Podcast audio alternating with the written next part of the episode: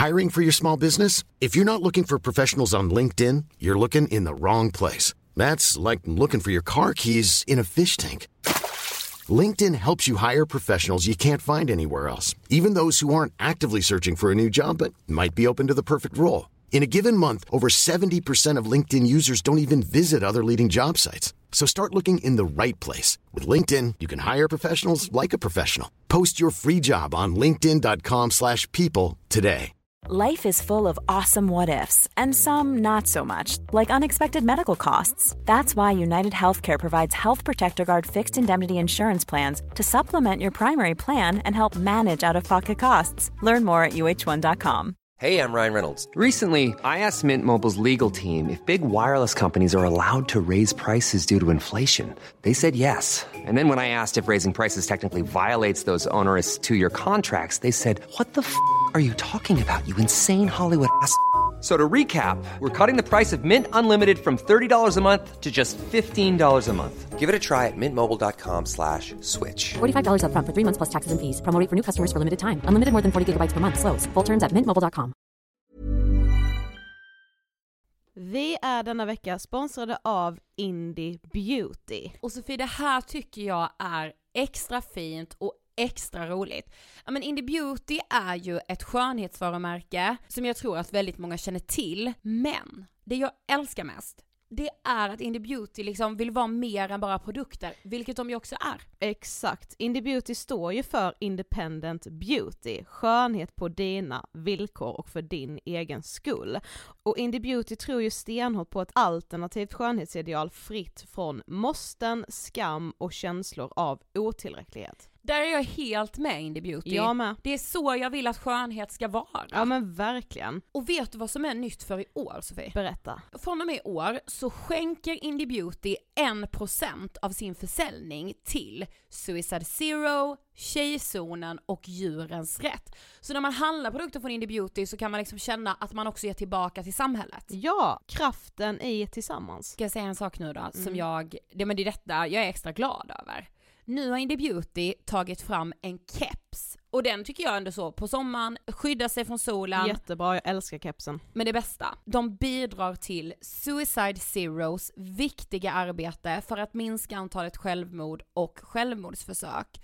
Så för varje såld keps så går hela vinsten, 100 kronor, direkt till Suicide Zero. Då kan man liksom göra nytta både för samhället och sin hud på en och samma gång. Ja, och kepsen kostar 169 men alltså hela vinsten går då som sagt till Suicide Zero. Mm. Så om man vill göra skillnad när man är där ute i solen, nu när den börjar titta fram, då ska man välja den här kepsen. Den säljs exklusivt på indiebeauty.se och på Apotea. Tillsammans kan vi skapa en ljusare framtid. Vi ses med kepsarna på! Tack Indie Beauty. Vi är sponsrade av Mindler och som ni säkert vet sedan tidigare så är vi ju ute på psykologresan tillsammans.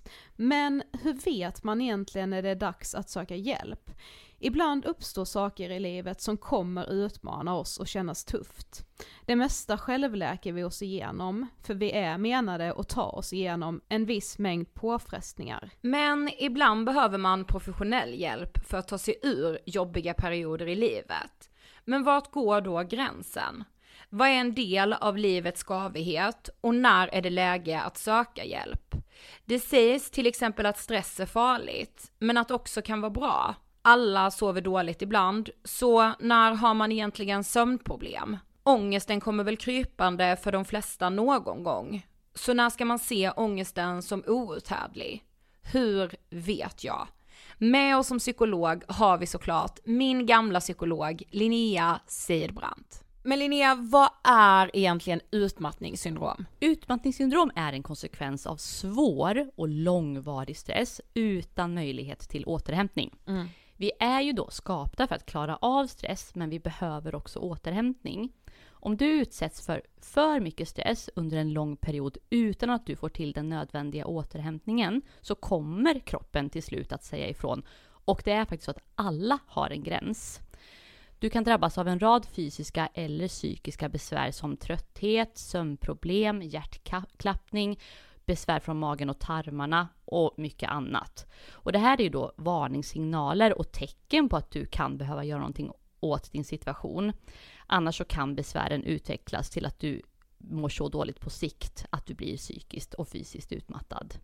Ladda ner Mindler till din telefon och läs mer på mindler.se.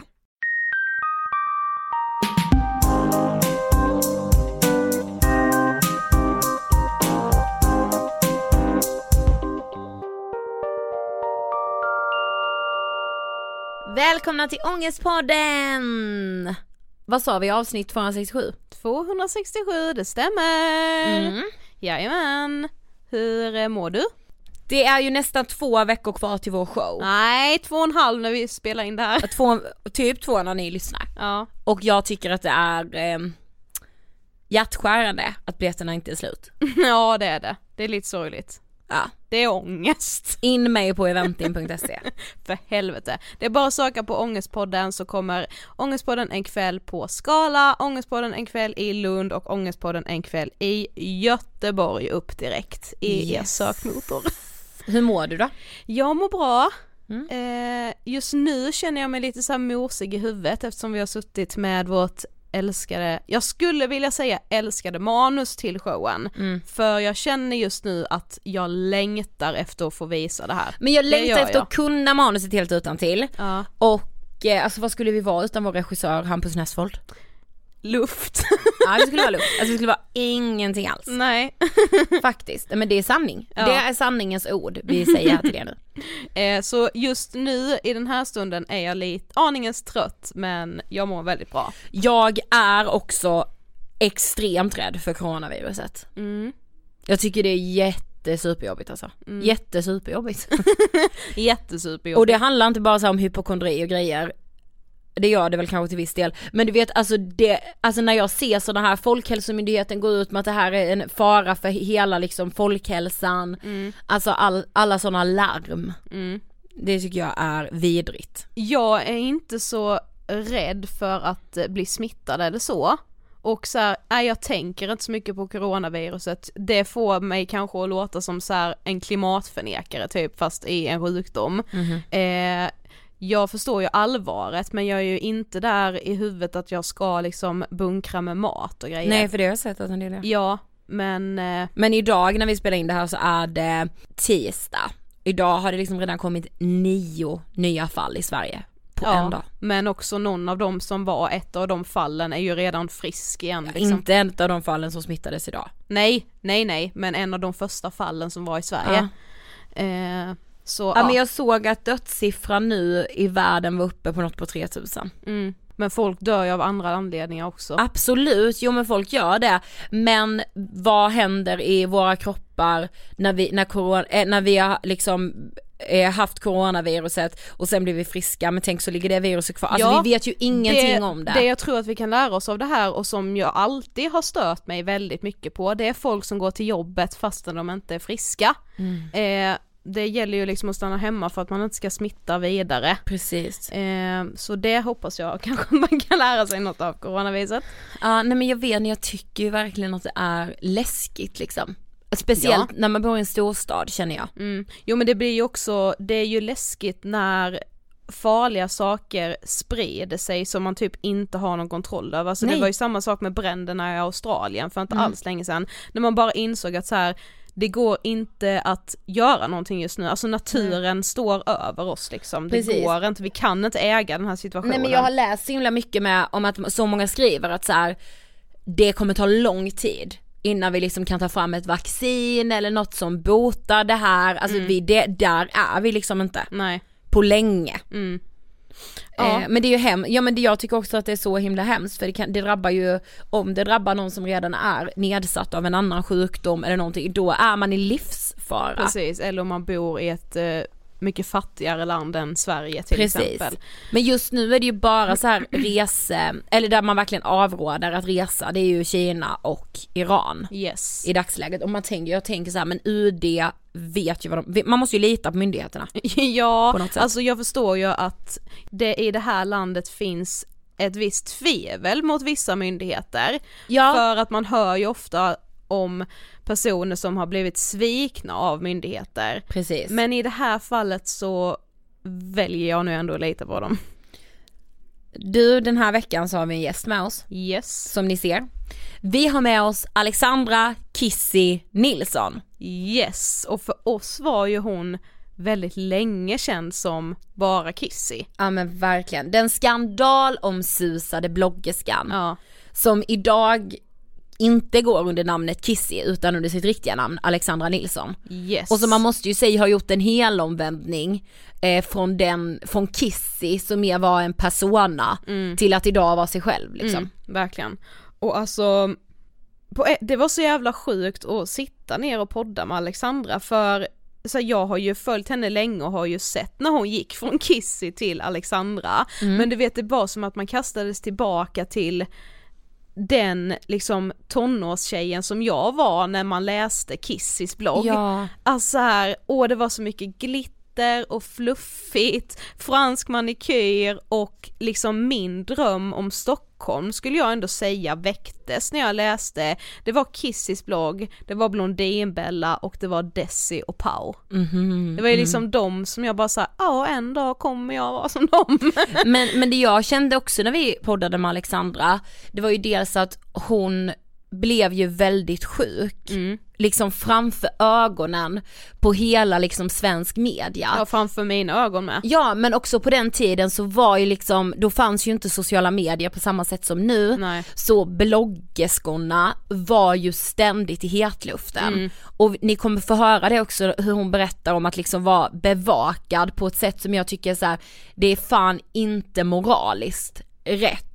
Nej, alltså att Alltså- nyhetssidor, nu pratar vi inte om just det i intervju, men att nyhetssidor till exempel ville filma hennes bröstoperation. Ja. Det är att utnyttja en ung kvinna på ett sätt som är, ja det är så jävla som du säger omoraliskt. Ja, Men jag tycker verkligen ja, det. fy fan. Men nog om det, det är dags för intervjun. Yes. Vi rullar intervjun med Alexandra Nilsson. Varsågoda! Hej Alexandra och varmt välkommen till Ångestpodden! Hej, hej! Hej, jag är så glad att du är här. Och jag är så glad jag fick komma hit. Ja men vi sa ju det nu innan, alltså vi har liksom följt dig sen vi var typ 15. Ja. Alltså det är typ sjukt. mer än 10 Nej år. men sen man började läsa bloggar, Ja. alltså sen bloggarna kom in i ens liv liksom. Det var så länge sedan. Ja. Jag kan möta kids idag som inte har någon aning om så här, vem jag eller Blondinbella är. Och det är för vi som är 90-talister, Ja. det är så självklart att man vet vilka Exakt. Kinsa, Blondinbella Ja. Kissy back in the days Ja, är. exakt. Det hör Precis. till. Ja. Ja, alltså de det var så inte. stor del av ens liv. Alltså Mm. Då hade man ju inte heller sociala medier på det sättet vi har idag. Nej. Så det var ju så här, efter skolan, man gick in på liksom läste bloggar Ja. och bara följde med i det livet. Ja men tänk den liksom grejen man hade då man kom hem efter skolan och satte sig vid datorn, alltså det här aktiva att nu ska jag surfa, nu gör man ju det typ hela tiden, jag surfar lite hela hela tiden på Ja, mobilen. från att jag parkerade bilen fem minuter bort så hann jag ju besöka typ 10 sidor och kollade igenom hur många Instagram-konton som helst. Ja. Ja. Och där for what? Det är Ja. inte så att jag behövde se det. Nej. Men man gör så. Ja, Ja. det var ett invant konstigt beteende vi har. Ja. ja. Men för de som inte vet, vem är du? Mm. Eh, jag heter Alexandra men jag kallades mycket för Kissy när jag var yngre. Och jag har alltså jobbat som influencer typ längst utav alla känns det som. Men alltså. i jäkla massa år, typ 12-13 år nu. Så började som bloggare, eh, blev Instagram, blev YouTube, blev liksom ja, hela paketet. Eller vad man ska säga. Ja. Så det har ju blivit min identitet. Ja. Det är så jag skulle säga att, det, ja, det är jag. Vad tänker du på när du hör ordet ångest? Um, ångest för mig är väl många olika saker. Jag tror att ångest kan vara någonting väldigt vanligt. Men jag tror också att idag så har vi byggt upp just ångest som någonting, jag vet inte, det känns som att vi pratar om ångest väldigt mycket men jag tror, alltså behöver man det? För jag tror att ångest måste vara, få vara vanligt. Precis som man är Exakt. ledsen eller glad. Ångest finns där. Alltså jag har ju ångest till och från men jag säger inte att jag har ångest på grund av det. Det är ju en Nej. känsla jag har. Mm. Så att det, det är lite blandat för mig. Ja ibland kan man känna att det målas upp som ett jätteproblem när Ja, det egentligen precis. bara ska vara en del av allas liv. Så Ja, länge det liksom exakt. inte begränsar en hur mycket som Nej helst. och det är Ja. så här, problemet är ju att man det, idag kan jag känna att många försöker liksom leva ett ångestfritt liv.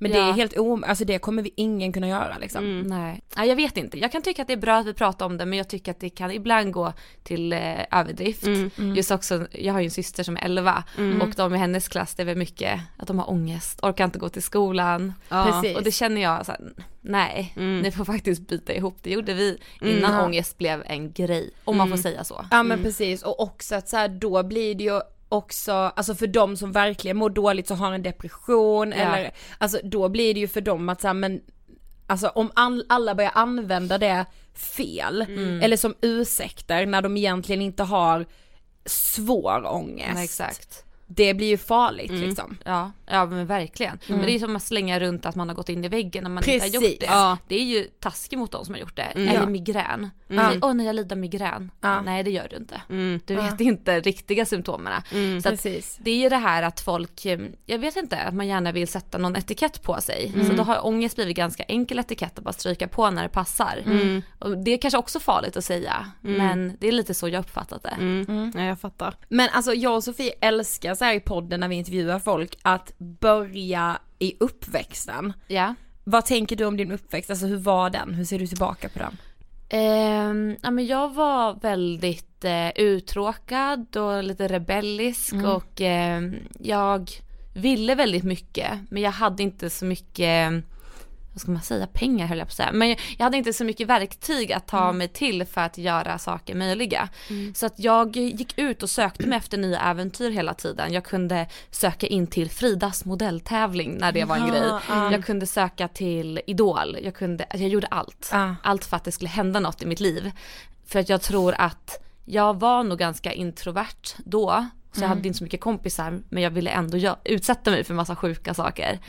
Ehm, ja men så jag fick mycket utlopp för att min, min tristess kan man säga. Men det är ändå ganska intressant, alltså att du ändå liksom vågade göra det tänker jag. Ja det är helt sjukt. Alltså, Ja. Jag ställde mig på scenen i en galleria och sjöng. Alltså jag, jag kan inte ens sjunga. Jag sjöng den här Genom eld och vatten, kommer du ihåg Nej jag sa Ja, det, Ja, exakt. ja. Jag har fortfarande en liten dans här. Genom eld och vatten, över land och hav. Ja, Nej men jag menar alltså hur vågar man det? Nej men jag vet inte. Fast det är samma sak som idag. Det, jag vågar inte mycket men jag gör ändå. Ja. Det, är typ, det är lite läskigt att sitta här i e-podd men så gör man det ändå. Och sen går man hem och känner sig ganska duktig. För det. Så jag tror kanske jag går igång på känslan efter. Typ som när Ja. man har gymmat. Jag vill inte gymma men jag mår bra efter. Ja. precis. För du skriver också i din bok Hatad och älskad att du tidigt märkte att du var nästan som beroende av bekräftelse. På vilket Ja. sätt kände du det? Nej men man, det är lite den här känslan som jag sa nyss, att man får efter. Det känns lite Mm. kul att det har hänt någonting. Det blir som en liten adrenalinkick. Att någon har märkt mig. För jag har nog alltid sett mig själv som väldigt vanlig och ganska tråkig. Och jag ville liksom bryta mig ut ur den bubblan hela tiden. Och när jag märkte att det gick, då gick jag igång lite på det. Inte sexuellt då men vad weird. Vi bara okej. Ja, jag berättar mig själv sådär. Nej men jag tror bara att jag tyckte det var kul att bli sedd och hörd för att jag blev det inte i skolan och skolan tar ju upp en jättestor del utav ens eh, uppväxt. Ja. Så då sökte jag det på andra sätt då.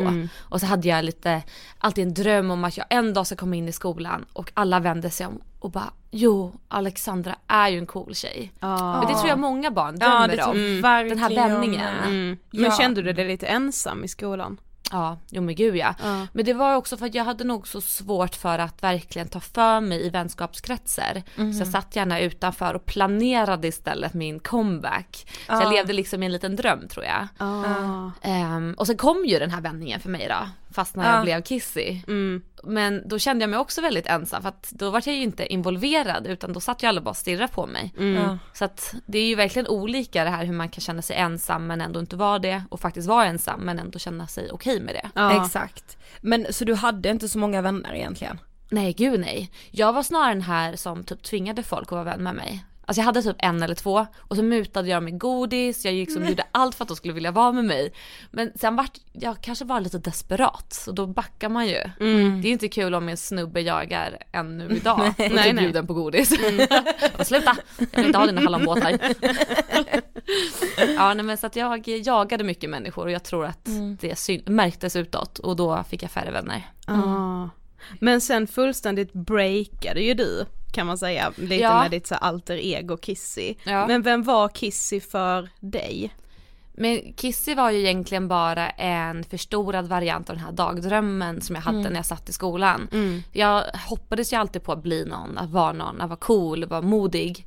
Så att det blev till slut Kissy, fast inte riktigt som jag hade tänkt då. Utan det gick ju lite för långt men ja, ungefär så. Alltså en bara jag fast gånger hundra. Ja. Men alltså hur fick du det, alltså så du hade den här drömmen om att bara, jag vill liksom slå igenom på något sätt. Ja. Och så skapade du Kissy. Alltså det blev inte så att jag bestämde mig för att det här kommer bli mitt breakthrough. Nej. För att på den tiden när bloggarna kom, jag visste ju inte ens vad det var, det var ju som en online-dagbok. Och då att mitt break kom via bloggen blev som en chock för mig. Det, det var jättekonstigt för jag trodde att jag skulle bli sångerska eller skådespelerska eller någon sån här klassisk kändis. Ja. Eller jag hoppades ju på det. Inte bloggerska för det var ju inte ens en grej då. Alltså jag kunde ju inte önska mig det. Nej. Men då kom det istället och det blev liksom min grej. Mm. Plötsligt från ingenstans. Oh my god alltså det är så sjukt, alltså jag minns liksom din så här, säger man header? Ja. Alltså jag minns någon så hade det var så kissig som med glitter och så satt du typ Ja. ner. Jag har haft jättemånga. Ja men Det minns jag så starkt liksom. Mm. Ja, jag gillade glitter och Ja. rosa. ja gud. Alltså det var så här fransk manikyr på Ja. naglarna. Nej, och- men jag, alltså All jag, jag minns ju liksom själv hur man på något sätt också ville in i den världen. Ja. Alltså när man läste ville man ju också bara in där, där allt var så här fluffigt, rosa, Ja. härligt, alltså Men exakt så tänkte jag för jag hittade ju Blondinbellas blogg. Ja. Och för hennes blogg för mig var ju den här rosa fluffiga världen. Ja. Så jag kopierade ju henne ganska mycket för att på något sätt hamna i den. Mm. Så jag förstår ju nu när ni säger att mitt verkade fluffigt. Exakt. Men det var inte så fluffigt. Nej. Men Blondinbellas var fluffigt för mig. Ja. Så jag ville ju in där. Det såg så mysigt ut. Men det var ju så sjukt med bloggarna för att så här de här låtsasvärldarna som man ju alltid liksom har växt upp med och sett på film och sådär, det visste man på något sätt att det där är bara en film, det Ja. finns Nej, inte men egentligen. Men bloggarna blev plötsligt så här, det där är också en låtsasvärld fast den där människan finns ju på Ja. riktigt så jag kan också Exakt. uppleva det. Det blev liksom plötsligt en dröm som inte var ouppnåelig liksom. Ja, Eller en sant. värld som man kunde nå på något Ja. sätt om man gjorde Ja. rätt. Ja, men så är det som. väl än idag. Jag tänker många försöker ju slå igenom som influencers Ja. och verkar tro att det är någon magisk rosa fluffig värld. Alltså än idag. Ja. Eh, och jag kan se det ganska tydligt på människor att det är det de är ute efter. Men på något sätt så vill jag bara ta tag i dem och ruska om dem. Bara, det är inte så fluffigt och romantiskt och perfekt som Nej. ni tror att det är. Det är ju jäkligt slitigt och Mm. ensamt. Exakt. Mm. Men alltså hur snabbt gick det från att du liksom började blogga som Kissy till att du hade liksom tusentals läsare? Jag kommer ihåg det som väldigt fort. Ja. Alltså som att det gick på en vecka nästan, det är så jag minns det. Ja. Men jag har väldigt mycket minnesluckor så att det är kanske är därför jag kommer ihåg det så. Ja. Men, eh, nej men det gick jättefort. Alltså innan jag visste ordet av det så vart jag inbjuden till massa olika tv-shows och jag skulle prata med Malou. Och jag fattade inte hur viktigt det var. Alltså jag visste inte ens vem Malou var. Nej. Så att jag dök ju inte upp ibland för jag var ju bakis typ. Eller, alltså, jag levde rövare utan att jag förstod det. För att jag fattade inte. Nej. Så att jag, jag sket i någonting. Jag förstod inte man måste dyka upp på saker.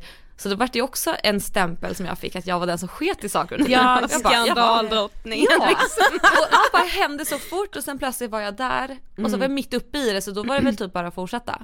Ja. Ja, för du var ju väldigt provocerande i din Mm. blogg och du visste ju på något sätt hur du skulle göra för att få ännu mer uppmärksamhet liksom och allting gick ju väldigt fort. Mm. Men hur, hur skulle du säga att hela den här perioden liksom påverkade dig, Alexandra? Det är så svårt att säga för jag minns inte jättemycket. Jag kan inte minnas hur jag satt hemma och reflekterade över saker och ting. Just nog för att det gick så fort. Jag tror Ja, att det bara, det var som att hoppa på en karusell Mm. och sen försökte man hoppa av men det gick för fort. Och man, re, alltså man reflekterade ju inte så mycket heller i den åldern tänker jag. Nej. Nej, och det var ju så nytt så att jag tror folk var så fascinerade av det nya fenomenet som hade dykt upp. Mm. Och det tror jag även gäller svensk media, för jag skyller mycket på dem och det gör jag än idag. Ja. För att de liksom, det fanns inga spärrar, man kunde skriva vad som helst om Precis. mig och egentligen andra influencers också men jag tyckte jag fick väldigt stor del utav skiten. Ja. Ehm, och tänker själva då som 15-åring. Alltså hur hanterar man att en Expressen-journalist säger att man är ful eller ser ut som en transvestit som att det vore något negativt. Som 15-åring flippar man ju Ja. och säger Ah. dumma saker. Men sen används min reaktion då för att vända emot mig. Precis. För att, ja det är ju känt sen tidigare, man ska ju inte ha så mycket känslor som kvinna för då liksom placeras man man i ett känslomässigt fack. Ja, Ja, precis. Lugna ner dig kvinna, ha inte så mycket känslor. Var inte hysterisk. Nej. Så att det användes ju mot mig. Mm. Och jag var för ung för att hantera det. Mm. Men och det de så- utnyttjade det Alltså bara. för mig Ja. blir det så jävla omoraliskt Mm. av Ja. så här, en, s- alltså så stora liksom tidningar. Mm. Alltså hur fan tänker man? Bara så det här är en person under 18 år, det är ett barn. Mm. Ja, men jag vet. Och jag har ju försökt få någon reaktion från vissa av journalisterna Ja. idag i vuxen ålder. Men de kan inte se det från mitt perspektiv. De tyckte väl bara, men det var ju bara kissigt, det var ju bara att köra. Alla andra gjorde ju det. Så att alltså du vet jag blev kallad så sjuka saker. Det var någon som målade ut mig som nazist ett tag. Och jag vart ju hatad, jag vågade inte gå ut på gatan. Han, journalisten blev i sin tur promoted och jobbar nu, han, han är ju superälskad idag och liksom har inga konsekvenser alls för det här. Förutom att jag fick höra via genväg att han tycker jag är bitter som skrev om honom i min bok. Fast det var ju jag som inte kunde gå ut på gatan ett Eller period. Jag det noll kronor och folk ville, alltså mordhotade mig varje dag på Ja. grund av honom. Ja. Och han tycker att det är lite jobbigt att jag nämnde han i min bok. Man bara men sluta, du är en medelålders man, du klarar dig. Ja precis, Ja, du kommer fucking klara Ja. liksom. bara, du får inga konsekvenser, var så lugn. Nej, och det är faktiskt inte han som sitter här och pratar om hur han utmålade mig som nazist. Exakt. Det är jag som pratar om det. Ja. Det säger ju ganska mycket. Ja, det är så här för honom att bara tugga i sig liksom. Ja, så att han låtsas gå runt och vara ledsen idag. Man bara nej. I'm not buying it. Gud, alltså fy fan vad sjukt. Ja. Men mitt i allt det här så utvecklade du en ätstörning. Ja. Berätta. Men det var ju också det här att man granskade en så mycket. Att man sa, ja men ah, Alexandra är så ful, hon är tjock, hon har eh, äckligt hår, ful näsa, alltså allt var ju fult liksom. Och då skulle jag ju banta och när jag började banta och det, alltså jag faktiskt fick, fick resultat så började jag plötsligt få positiva kommentarer. Det var typ första gången någonsin jag kände Jaha men gud folk gillar ju det här så då fortsätter jag göra det här. För att det är ju, jag vill ju ändå vara älskad fast jag kanske inte sa det då. Och det bara fortsatte och fortsatte och ju smalare jag blev desto mer positiva kommentarer fick jag, desto mer uppmärksamhet fick jag. För att bloggen var ju trots allt det enda jag hade då. Så att ju, mer, ju bättre den gick desto bättre trodde jag att livet gick. Ja, typ så. Så att det- det, jag kopplade ihop mycket min vikt med framgång. Eh, Men sen så till slut gick det ju för långt och jag blev jätte, jättesmal och de här positiva kommentarerna förvandlades till hån igen. Men då hade jag gått för långt så jag såg inte det. Då var jag ju redan i en ätstörning och tyckte att det var nice typ. Ja, tills jag då kollapsade Mm. och hamnade på sjukhus. Ja vi kommer dit men alltså jag måste bara stoppa och säga det här med att det är så jävla sjukt hur folk tar sig friheten att så här, alltså ge komplimanger till någon som plötsligt verkligen går ner i vikt. Alltså så här, det bara ligger i folks natur och bara åh, jag vet ju med så här kompisar som verkligen har varit sjuka som har fått kommentarer som hur tränar du egentligen Precis. för att hålla din kropp sådär man bara men det där är en sjuk människa, alltså stopp, Ja, ta jag dig vet. inte friheten på det sättet liksom. Men vi hörde dig säga i en video att du liksom innan du blev sjuk nästan Mm. kände att du liksom ville bli anorektiker, vilket ju såklart kan låta lite konstigt men Mm. Ja. hur menade du med det? Jag har hört att andra tjejer säger likadant och jag vet faktiskt inte vart det kommer ifrån för det är ju helt rubbat att säga att man vill bli sjuk. Men sen så tror jag också vi glamoriserar skinny girls så mycket så att jag såg inte allvaret i det. Nej. Jag tänkte bara så här, men gud vad skönt om jag faktiskt blir ätstörd då kommer jag ju aldrig vilja käka någonting onyttigt så då kommer jag ju alltid vara smal. Gud vad Ja. bra, lösningen på allt. Ja, Men det är ju verkligen tvärtom. För att visst att man kan få träna och vara smal. Jag har faktiskt inga problem med det, jag tycker alla får göra som de vill. Men hamnar man i en ätstörning då kommer man aldrig heller kunna hålla sig nyttig, hälsosam och smal resten av livet. Det kommer alltid vara ett issue. Så då man kommer, många pendlar ju mycket upp och ner i vikt. Och det har ju liksom nackdelar på hälsan, jättemycket nackdelar på hälsan. Och det känner jag idag. Att det påverkar mig jättemycket. För jag kan liksom inte hålla en stabil nivå för att jag förstörde ämnesomsättningen så grovt. Eh, Och det, går, det är svårt att återhämta sig från det. Men det har jag också hört jättemånga tjejer som säger just det här att att liksom i början av kanske en bantning, man börjar på någon diet, att man har det här, den här önskan om att liksom utveckla anorexia eller ortorexi om man tränar. Och alltså tänk att det är, alltså man bara såhär, världen är så jävla skev. Mm. Så det är ju inte, det är ju inte en enskild tjejs fel, utan Nej. det är ju bara så här samhällets sätt att bara, jo fast det där primeras, det är jättebra om du rasar i vikt.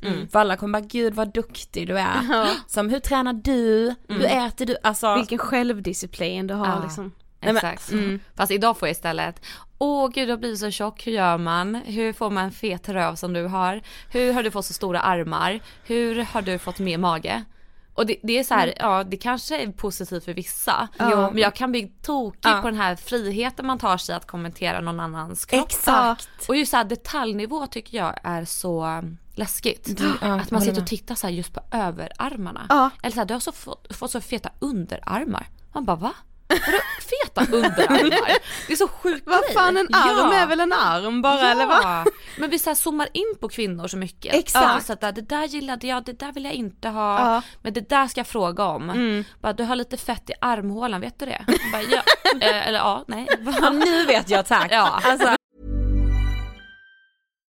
One size fits all seemed like a good idea for clothes Nice dress. Uh, it's a it's a t-shirt. until you tried it on. Same goes for your healthcare. That's why United Healthcare offers a variety of flexible, budget friendly coverage for medical, vision, dental, and more. So, whether you're between jobs, coming off a parent's plan, or even missed open enrollment, you can find the plan that fits you best. Find out more about United Healthcare coverage at uh1.com. That's uh1.com. Burrow is a furniture company known for timeless design and thoughtful construction and free shipping, and that extends to their outdoor collection. Their outdoor furniture is built to withstand the elements, featuring rust-proof stainless steel hardware, weather-ready teak, and quick-dry foam cushions. For Memorial Day, get 15% off your Burrow purchase at burrow.com/acast and up to 25% off outdoor. That's up to 25% off outdoor furniture at burrow.com/acast. One size fits all seems like a good idea for clothes until you try them on. Same goes for healthcare. That's why United Healthcare offers flexible, budget friendly coverage for medical, vision, dental, and more. Learn more at uh1.com. Det blir så här, man bara ligger ord i mun på någon också bara, Ja. vad tycker du om det där? Ville du gå upp så här mycket i vikt? Bara, ah, Ja. Det är så mycket att ta in. Ja. För jag har inte tänkt på att jag har fått feta armar. Nej. Och, Va- och det är va? också så här, jag fort, försöker fortfarande bli frisk. Ja. Så jag kan inte berätta hur man blir tjock, jag är ledsen. Ja. Bli frisk igen. Ja. Eller vadå? Ja, Jag vet inte. exakt. Alltså, Gud det är så.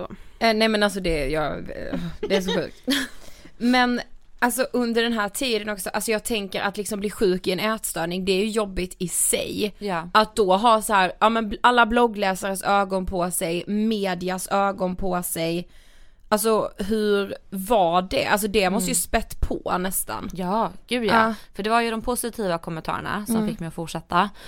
Ehm, men sen minns jag också att jag hoppade på en buss i Fridhemsplan och skulle åka någonstans. Och sen var det ett gäng tjejer som sa, gud hon är verkligen så smal som hon är på bild. Och jag bara kommer ihåg att det triggade mig så mycket. För att då förstod jag också att jag hade ju faktiskt ögonen på mig i verkliga livet också. Så jag kunde inte bara vara smal på bloggen eller typ retuscha mig utan jag var tvungen att fortsätta. Så att det gjorde det ännu värre. Att faktiskt bli igenkänd på gatan och folk stod och stirra. Och, och så var det någon som tog en smygbild på mig, kommer jag ihåg, på Gröna Lund när jag böjde mig fram. Eh, och sen så såg man min smala sjukliga rygg. Och då var det någon som skrev på Flashback typ usch, det här har gått för långt, hon är ett litet skelett typ. Och Men de det- där sakerna kommer jag ihåg än Ja. idag. Men på något sätt också med tanke på att jag har en ätstörd hjärna fortfarande så kan jag någonstans sakna det. Och det är jättehemskt att säga men det är så sjukdomen fungerar att man liksom vill ha det där sjukliga för att man fortfarande glamoriserar det. Så jag Exakt. kämpar ju jättemycket med att inte göra det. Mm. Just också för andras skull, för mina följares skull och sen har jag ju en podd med Linda Marie och för hennes skull. Framförallt också för att jag vet att hon kämpar fast med sina demoner. Då Exakt. kan inte jag glamorisera min sjuka kropp som jag hade förut. Mm. Men det är svårt. Ja. Men så jävla sjukt med att så här, ja men först får man positiva kommentarer men sen helt plötsligt har ens smalhet då gått för långt istället. Alltså man har så litet utrymme att göra rätt. Ja. Det Alltså, existerar knappt. Men det går inte att göra rätt. Nej. För att det är så, är man blond då ska man bli brunett. Ja. Är man, har man solat så då ska man vara blek och uppskatta sin naturliga bleka hy. Ja. Eh, Ja, du ska med kurvor, mindre kurvor, nu är du för vulgär. Ja. Mm. Det är allt. Ja. Man kan inte vara så. Men du Nej. nämnde ju det men så en dag så kollapsade du mitt Ja. på stan. Ja. Berätta om den händelsen.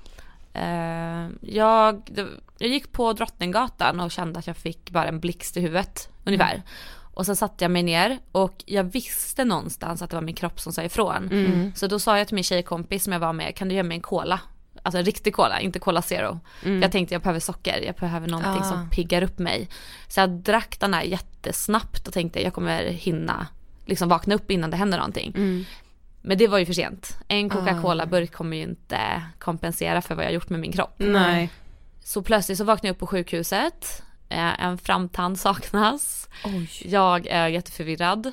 Och eh, de berättade vad som hade hänt och då hade jag fått ett anfall. Jag hade slagit i huvudet i bänken och ramlat ihop och eh, börjat skaka. Så ambulansen kom. Eh, Men sen det värsta med det var när de skulle mata mig efteråt. För de, man får ju välja någon maträtt om man har varit på sjukhuset Ja. länge. Eller så var det då i alla fall. Ja. Och då så valde jag köttbullarna. Och eh, läkaren ville inte lämna mig förrän jag åt upp köttbullarna. Och då förstod jag, så, aha, jag är ju så här smal nu. Att man inte litar på mig att äta upp köttbullarna. Han tänkte väl att jag skulle slänga det i någon kruka eller något. Men då så gick jag bara hem och köpte en chokladkaka. Det var liksom mitt sätt att um, försöka bli frisk. Så jag köpte en stor fet Marabou-kaka. Gick hela vägen hem och åt den här chokladkakan och tänkte nu ska jag bli frisk. Så gjorde jag det och blev frisk. Alltså fri, så frisk som, man, liksom, så jag ser ut idag. Ja. Alltså vanlig liksom. Det var liksom ändå som din vändpunkt. Ja men det var det, för jag Mm. tänkte så här, ja men varför meningen gå runt och vara smal om jag kanske dör eller om jag Nej. åker in på sjukhuset och blir tvångsmatad. Det är inte riktigt vad jag trodde att en ätstörning skulle vara. Nej. För många säger Nej. så här, jag vill bli ätstörd, men vill du verkligen bli tvångsmatad på sjukhus? Nej. Vill du sitta där och ha slagit ut framtänder för att du har kollapsat mitt på stan? Mm. Precis. Men skulle du säga att det var första gången du blev rädd? Alltså jag var nog aldrig rädd på den tiden för att det var så mycket som hände. Jag var nog ganska avtrubbad som människa. Men jag förstod ju liksom, alltså det här kan ju leda till att jag dör eller att min kropp inte pallar mer och jag vill faktiskt ändå leva. Mm. Så att jag var ändå ganska så saklig och gick efter fakta. Så äter jag mer så kommer jag högst troligtvis inte hamna i sjukhuset igen på det här sättet. Och då valde jag att äta. Mm. Men sen så, det var ju inte bara att käka och bli normal Nej. och vara glad utan det var ju en väg att gå. tufft. Ja. Ja, men det började där. Mm. Men jag tycker det är så starkt av dig och bra att du fortfarande kan säga så här, nej men jag kämpar fortfarande med det här. För jag kan bli så trött på att höra folk som bara, nu är jag frisk och gör så här så blir du också det. Alltså, Ja. och man bara, men okej, då får man det att låta så enkelt Ja, liksom. men gud det är det inte. Nej, precis. Alltså jag tycker det är jättestrångt av dig att verkligen säga nej, jag jobbar fortfarande med det här. Men skulle du beskriva dig själv idag som frisk? Nej. Nej. Alltså jag blev triggad senast igår när jag såg en youtuber som har blivit jättesmal. Och eh, jag, alltså jag satt och typ tittade lite på Instagram och tänkte så här, gud vad hon har blivit smal. Och så sa jag det högt till en vän. Och sen sa han, ja visst har hon blivit smal. Och när han bekräftade det, då vart jag jättetriggad. Och jag har ett nyårslöfte att jag måste avfölja sådana konton. Men det här är en person som jag också tycker väldigt mycket om. Så att det är lite jobbigt. Men samtidigt hälsan går före att vara omtyckt av andra. Ja. Så att jag måste avfölja. Så, och, men det betyder att jag inte är frisk. För att annars hade jag inte brytt mig. Det är också i en video på din YouTube-kanal, detta tror jag väldigt många kan relatera till, Mm. så berättar du att du inte själv kan höra andra prata om sina ätstörningar för att Nej. det liksom triggar dig att du nästan blir provocerad av det. Mm. Alltså hur då? Jag har en bekant som har en flickvän som är eh, ätstörd. Hon har inte sagt det rakt ut men jag har fått höra det. Och när jag fick höra det så började jag tänka på det. Och det är det enda jag tänker på när jag ser henne. Hon är ju ätstörd. Och vi skulle äta mat ihop. Och jag tänkte på vad kommer hon beställa nu? Hon beställde det jag beställde när jag var ätstörd. Så jag beställde samma. Och sen så tittade jag på henne när hon åt. Hon tog inte dressingen så jag tog inte heller dressingen. Och jag blir så triggad av det här. Så att jag var tvungen att säga till människor som känner de här människorna att jag kan tyvärr inte vara i samma sammanhang när vi äter mat med henne för att jag mår så pass dåligt. Ja. Men jag vill inte att ni meddelar det till henne för att Nej. det, för det tycker jag också är taskigt av mig. Att jag inte kan vara med en människa som är ätstörd. För att man blir ju väldigt ensam då om man ska vara rädd för att trigga alla. Ja. Ja, så jag tycker det är jättesvårt. Men visst, jag kan absolut gå med någon så här och prata lite men det är ju någonting jag tänker på hela tiden. Jag också jobbar med en tjej som är jätte, jätte, jätte ätstörd. Och det är också så jobbigt för jag försöker vara så stark hela tiden så jag ser till att jobba med henne för jag tänker det kanske ska stärka mig men samtidigt så tänker jag ju på henne och hennes kropp väldigt mycket. Och det är också någon slags fixering som jag hatar i vårt samhälle. Ja. Ja, men fast hos mig är det ju ätstörningar som talar. Eh, för att hade hon inte haft ätstörningar så hade jag ju inte brytt mig om hennes kropp för fem Nej, öre. nej. Men nu är det enda jag tänker på. Mm. Så att det, jag hatar den känslan för jag känner mig så jäkla egoistisk. Men samtidigt så hälsan kommer ju före det Ja. mesta. Verkligen. Eller ja, allt. Ja, precis. sagt. Har vi inte hälsan så Spelar ingen någon Nej, roll liksom. Nej. Men en sak som vi har tänkt på väldigt mycket och som vi ju själva gör också Gud, ja. jättemycket. Ja. Det är så här just nu i sociala medier, det har pågått ett tag ändå, så är det ju, alltså man ska ju verkligen stärka varandra, Ja. man liksom ska visa då sina valkar på kroppen Ja. och hela den här, du är fin som du är liksom. Men ibland kan jag i alla fall känna mig så falsk när jag typ sprider sådana saker för att jag kan ju verkligen ha dagar när jag själv hatar min kropp och absolut inte tror på det jag själv Nej. sprider. nej. Hur, hur många gånger skulle du säga att du verkligen har litat på dig själv när du själv har liksom sagt att man är fin som man är och så här, tyck om din kropp hur den än ser ut. Det var 50-50 skulle jag säga. Ja. Jag tror i början när jag försökte bli den människan så ljög jag ganska mycket.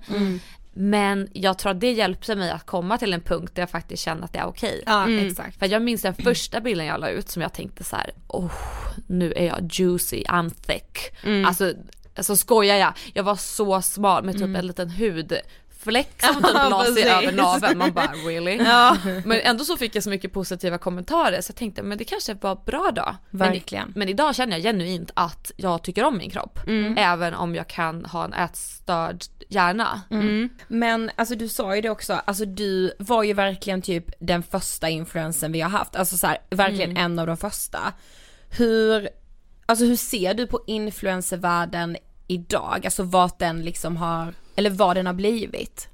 Alltså jag tycker inte den har förändrats jättemycket Nej. förutom vilka plattformar vi använder. Ehm, Den här branschen har mycket falskhet. Det hade den då och det har den nu. De- Det ser bara olika ut. Vi har paketerat det lite finare idag. Vi är lite mer mediatränade idag också. Men ehm, ja, den är speciell. Jag ehm, tycker inte om den så mycket. Alltså själva den här influencer, ja men gruppen som man förväntas vara en del utav.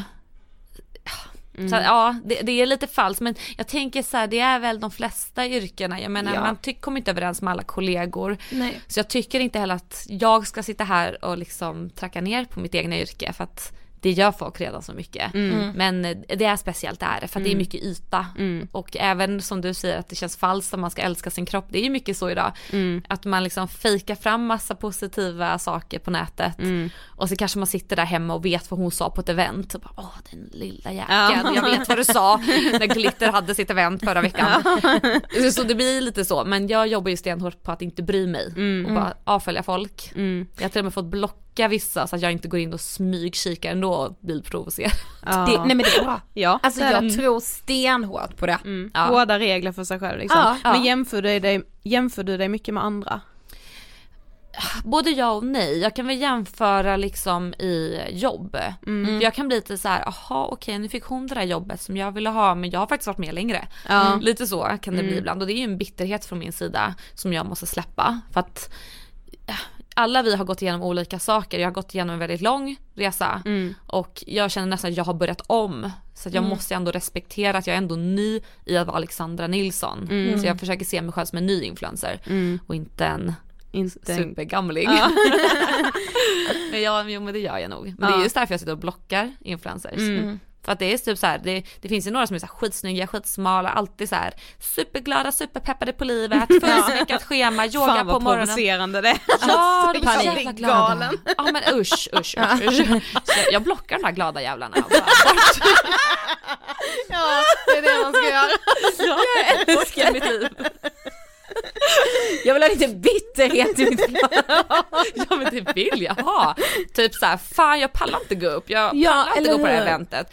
Jag pallar inte sitta och sno gratis hårklämmor på ett event. Alltså, det är skittråkigt. Men sen när jag inte går på de här eventsen, för jag tänker så, så ser jag andra sno hur mycket hårklämmor som helst. Vad tror ni att jag tänker då? Jo det enda jag vill ha är de där hårklämmorna. Ja, ja, ja, ja. Självklart! Och man bara, vad är det för fel på mig? Ja. Så sitter jag där och så kommer min sambo in så här, han bara, jag ser att du är sur. Jag Nej, det är jag inte. Han bara, vill du vara på det där eventet? Nej, jag skiter väl fan i de där plastklämmorna. Men jag vill ju ha dem. Jag dör!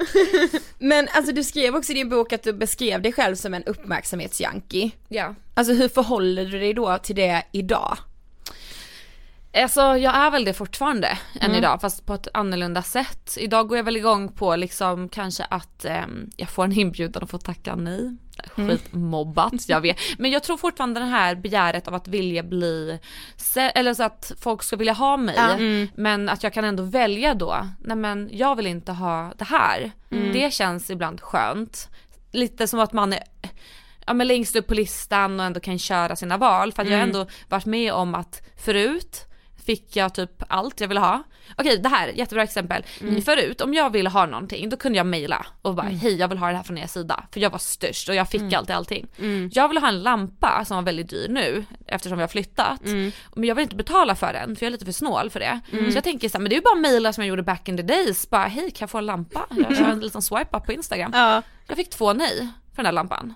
Nej, men, och mitt ego krossades totalt. Alltså jag mådde så dåligt. Alltså jag, då hade jag ångest på Ja. riktigt. Och min sambo garvade åt mig och bara, men det är bara en jäkla lampa vi snackar om. Så att du kan köpa den Ja. liksom, om du gärna vill ha den. Men jag gör det till en större grej. Ja. jag, absolut jag kan gå och köpa den men nu är det så en principsak. Jag vill bevisa att jag kan få en lampa gratis. Jag fick lampan gratis till slut så nu känns det bra. Men, men det är lite så här, jag, jag eh, bråkar mycket med mig själv över de här känslorna. Att jämföra med hur det var då, förut. Men samtidigt också, det var inte så bra förut. Jag var ju hatad och nu är jag omtyckt. Fast kanske inte av en lika stor skara som hatade mig. Precis, vad är viktigast liksom? Ja, vad är viktigast? Mm. Eh, Men sen så samtidigt tycker jag inte det är så jäkla viktigt att vara omtyckt. Alla behöver inte tycka om en. Nej. Eh, För att jag, jag känner att det är så jävla tråkigt att vara PK hela tiden. Mm. Och jag har verkligen fått vara det i så många år nu för att liksom tvätta bort den här stämpeln så hårt. Mm. Och sen när jag råkar säga någonting dumt och folk bara ah, nej nu sjönk du mina ögon. Och jag känner faktiskt på riktigt så här. "Hmm, that's okay. Ja. Ja, alltså Lite så. faktiskt. Nej men man kan ju inte vara till alltså det, man kommer säga, skriva, vara fel. Alltså Ja. det, har jag, det försöker jag också landa i när man får så här, varför sa ni det här i det avsnittet? Får ni mycket sånt?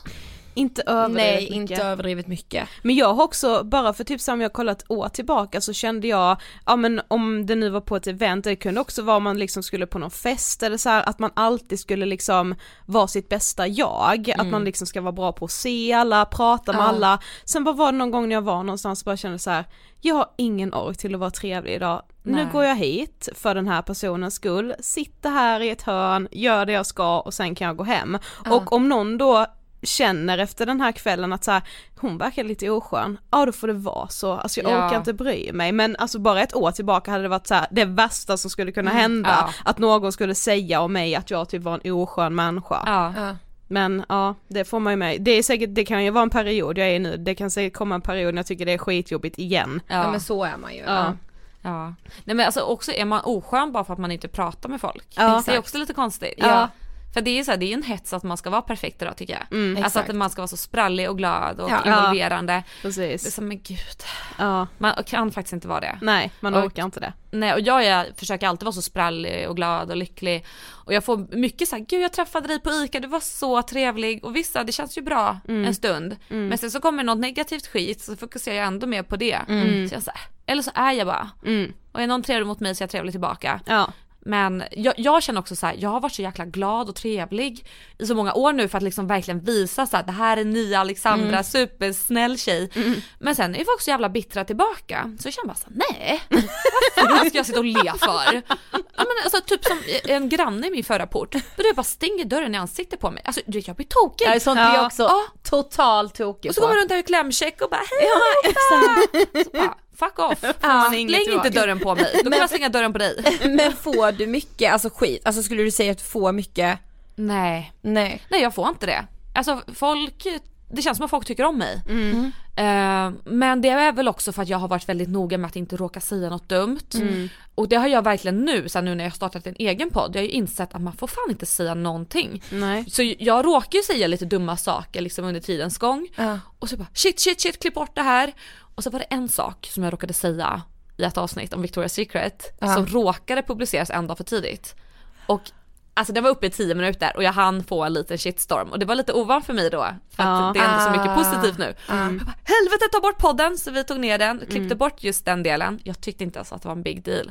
Men då insåg jag också hur skört den här, den här kärleken är från folk. Ja. Den är ju inte riktig, den är väldigt ytlig. Mm. För Precis. minsta lilla så sjunker man i någons ögon. Ja, gud ja. så är det. Och då bara, äh. Mm. Så jag ska nu försaka bli lite mer kissy. Ja. Nej men lite mer såhär. Kiss is back. Ja precis. Nej kanske inte kissy men ändå försöka bara släppa lite på det här perfekta, jag behöver inte vara så klämkäck. Nej. Eh, Och säga rätt saker hela tiden. Ja och det är inte så att jag kommer få mitt drömjobb för att jag är alltid super 100% trevlig och politiskt korrekt. Det, Kommer det så kommer det och sen så, det ska ju inte ta, tära på mig för mycket känner jag. Nej, Nej, precis. det är det inte alltså, värt. Det är aldrig värt det. Nej. Nej. Vi har kommit till sista frågan. Oj. Vad inspirerar dig? Nej men typ mitt, mitt, min egna lycka. Mm. Alltså när jag känner att jag mår bra och är glad. Jag försöker ju liksom återfå den känslan. Så Mm. då försöker jag tänka tillbaka, vad gjorde jag just den dagen för att må bra. Mm. Eh, Men sen också såklart andra människor som är genuina och äkta. Mm. Som eh, bara så boostar en energi. Det motiverar jag verkligen. Mm. Eh, Jag tycker det är så skönt att prata med influencers som är bittra. Alltså det här låter så konstigt. Men så här, som bara vågar vara så här. "Öh, det här suger, fan jag blev inte bjuden på den här galan. Öh, ska vi typ bara sitta och dricka vin och typ käka varmkorv och typ bara skita i allt? Jag bara ja, det är liksom det jag vill göra. Ja. Typ bara vara lite bitter men på ett roligt sätt. Mm. Det kan jag med Ja, gilla det som fan. fan. vad man kan göra. Ja. Ja. Alltså verkligen bara så här, få vara en bittertant och inte liksom så här tycka Alltså att det är så illa. För att det exakt. känns som att många är såhär, gud du måste bara tänka positiva tankar. För Ja. det du tänker reflekteras tillbaka på dig. Ja. Mm, namaste. Ja. Jag bara, nej fast är det verkligen så? Ja, Ja, exakt. behöver man bara få spy ut lite galla Ja, och känna att det är fine. Lite Ja. självömkan Ja. och bitterhet. Ja. Ja, och lite såhär, lite såhär skitsnacka men ändå på en sån här lagom nivå liksom, så att ingen hör också. Ja. För att vi är bara människor, vi stör oss på andra, det är liksom så samhället är uppbyggt. Precis. Nu ska vi jobba emot det hela tiden, det tar som fan Ja. på krafterna. Det gör det. Jag Verkligen. tycker inte om att vara glad och snäll. Japp, mic drop. ja, precis. Bye! Tack så jättemycket för att du ville gästa Ångestpodden. Tack så jättemycket för att jag fick komma hit alltså. Fy fan vad roligt. Ja. Men jag måste ju också säga att jag har ju faktiskt lyssnat en del på Alexandra och Linda-Maries podd, Storleken spelar roll. Eh, och det är väldigt intressant tycker jag, att liksom de är väldigt olika som personer, men podden, ja men lyssna på den, det är verkligen poddtips. Mm, Linda-Marie har ju också gästat oss, Ja. så nu har vi, den duon har båda gästat Ångestpodden. Exakt. Ja men också att man kan ha, att, att de kan ha samtalet och att vi har haft både samtalet nu som med Linda-Marie som, som, precis som Alexandra säger, kämpar med sina demoner och med sin liksom bild av sig själv och sin kropp, vilket Alexandra också kan göra Mm. trots att de ser olika ut liksom. Precis. Och det här, alltså vem, vem får ha, vem får vara öppen med att man känner liksom kroppshat? Jag, jag är så kluven i det. Ja, det är verkligen jag också.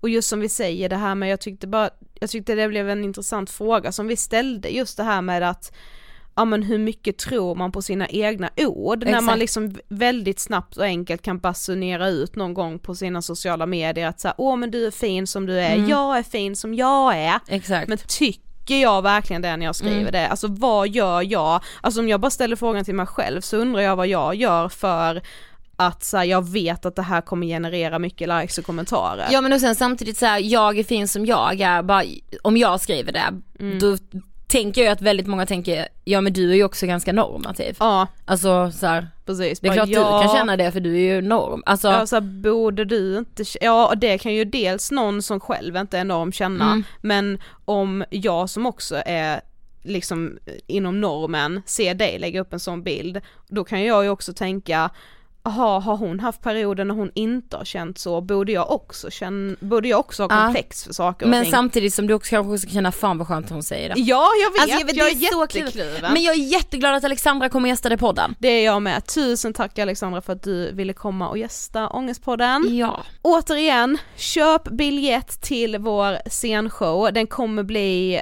nej men det kommer bli helt otrolig. Men liksom Sofie, jag tänkte faktiskt fråga dig en grej. Okej. Vad säger du om gänget i Lund? Hallå? Är ni där? Hallå? Jag är lite besviken. Jag trodde ändå att våra relativt tydliga skånska rötter Ja. skulle Eller ha en fördel. Alltså så här, vi, men alltså vi kommer när vi är där, alltså vi kommer fatta vilka det är som kommer. Alltså vi kommer bara säga okej, ni har fattat grej. Alltså förstår du vad jag menar då? Nej, inte helt. Nej men det, de som kommer är ju de som verkligen vill ha show. Ja. De som inte kommer det är ju de som är svikare. Ja. Och så, alltså nej men du vet, alltså jag titt, sitter ju och tittar och inser så här, men Stockholm tycker bra om oss. Mm. Alltså jag har ju suttit och följt biljettförsäljningen. Mm. Nej men vet du vad jag känner? Göteborg känner jag sådär. Vi har alltid, vi har ju gjort rätt mycket livepoddar och så, ska det ändå sägas, det här är ingen livepodd, men ja, vi har ju, när vi har gjort andra framträdanden när vi har firat typ 100 avsnitt, 200 avsnitt, haft öppna livepoddar och så, då har vi varit i Stockholm och alltid, jag menar det, alltid fått frågan varför gör ni alltid bara saker i Stockholm? Ja. Nu vet jag varför! Nej men Lundis, alltså så, men Göteborg sådär. Ja, Men Lund, nu, alltså vad ska jag säga? nej men jag vet men, inte. Alltså nu får de köpa. Mm. Alltså nu får de faktiskt köpa så de kan komma. Alltså för man vet inte heller om det tar slut. nej, En helt plötsligt kanske Mm. det bara, men, Men Stockholm är såhär, nu, Stockholm får skynda sig ja, nu. Det är faktiskt sant. hurry upp. Gå in på eventim.se. Sök på Ångestpodden. Får jag bara säga en grej också? Mm. Slutet av mars, Ja. känner du våren? Eh, ja det kan jag göra. Jag, Jag känner ljusare tider. åh gud, känner du såhär, du vet klockan är kanske 19. ja. Du vet man börjar ju gå in på Mm. kanske Scalateatern, man går in på Scandic Star i Lund, man går in på Brewhouse i Göteborg. Det har inte blivit mörkt. Nej. Och när man Åh, kommer ut så har det börjat skymma absolut. Men man kan ändå höra fågelkvitter när du man vem- lämnar lokalen. Får jag säga en grej? Ja. Längta efter din nervositet. Som ska Jaha, kännas. tack. Det gör inte jag, jag mår skit. Nej men du vet fördelningen är signifikant för att nu är det dags typ. Ja, nu Kommer är vi vi- på tårna. Okej men en fråga till. Bjuder vi publiken på gåshud? Ja. Oj! Gud jag blev så här, jag kastade nästan bak i stolen när du sa det. Och till er som har frågat, kommer man kunna träffa er liksom innan eller efter showen? Och ja, man kommer självklart kunna träffa oss efter showen, vi, vi kommer ha vår bok på plats, vi kommer bara vilja prata med jag, folk. jag trodde du skulle säga så här, och för er som har frågat kommer jag, om jag kommer dansa en rumba? ja, Ja. det kommer jag. Mm. In med nu på Eventim. Och köp biljetter. Hörs om en vecka! Som vanligt. Hej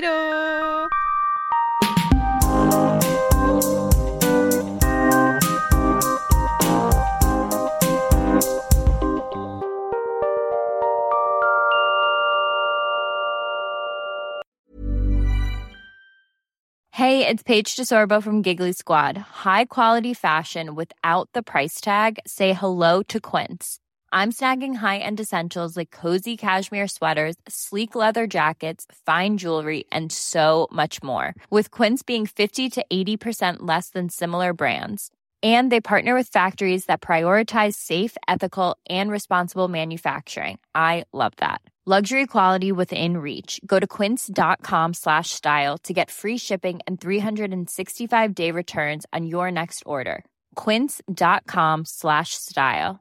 Mom deserves the best, and there's no better place to shop for Mother's Day than Whole Foods Market. They're your destination for unbeatable savings, from premium gifts to show-stopping flowers and irresistible desserts. Start by saving 33% with Prime on all body care and candles. Then get a 15-stem bunch of tulips for just $9.99 each with Prime. Round out Mom's menu with festive rosé, irresistible berry chantilly cake, and more special treats. Come celebrate Mother's Day at Whole Foods Market.